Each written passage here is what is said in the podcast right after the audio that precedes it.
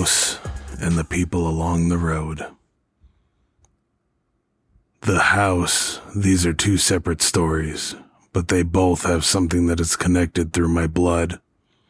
When I was younger, my mother explained that one of my great grandmothers was a Roma or a European gypsy. Yeah, I'm related to Esmeralda. Anyway, when I was a sophomore in high school, my family and I were looking at homes because we were moving. This one home we went was nice, one story home in a big open area. The previous owners had died and were eaten by their two Rottweilers. That's pretty brutal. We were walking around the property and it was a nice day, warm, sunny, with a slight breeze.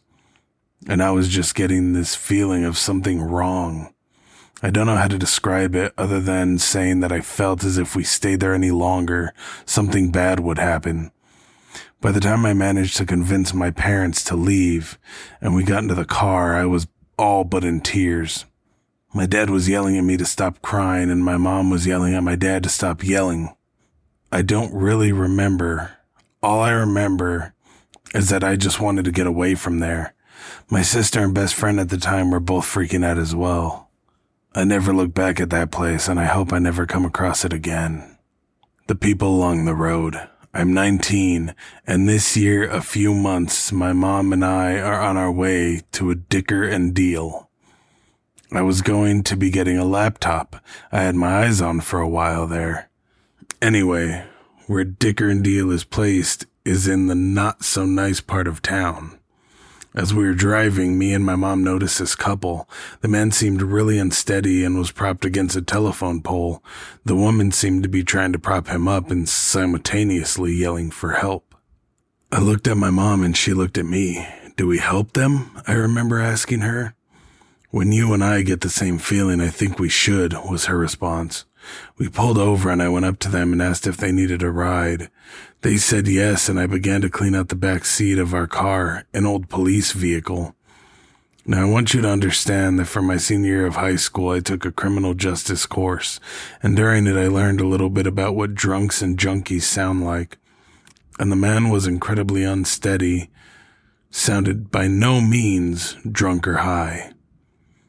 As I was going back to help move them to the car, I heard them laughing, and I once again got that feeling of something incredibly wrong.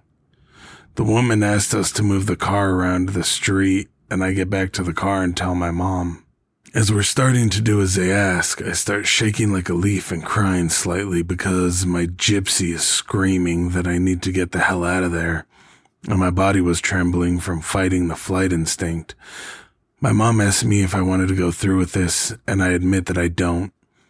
I'm the type who generally wants to help and feels quite bad when I can't be of more use to help someone.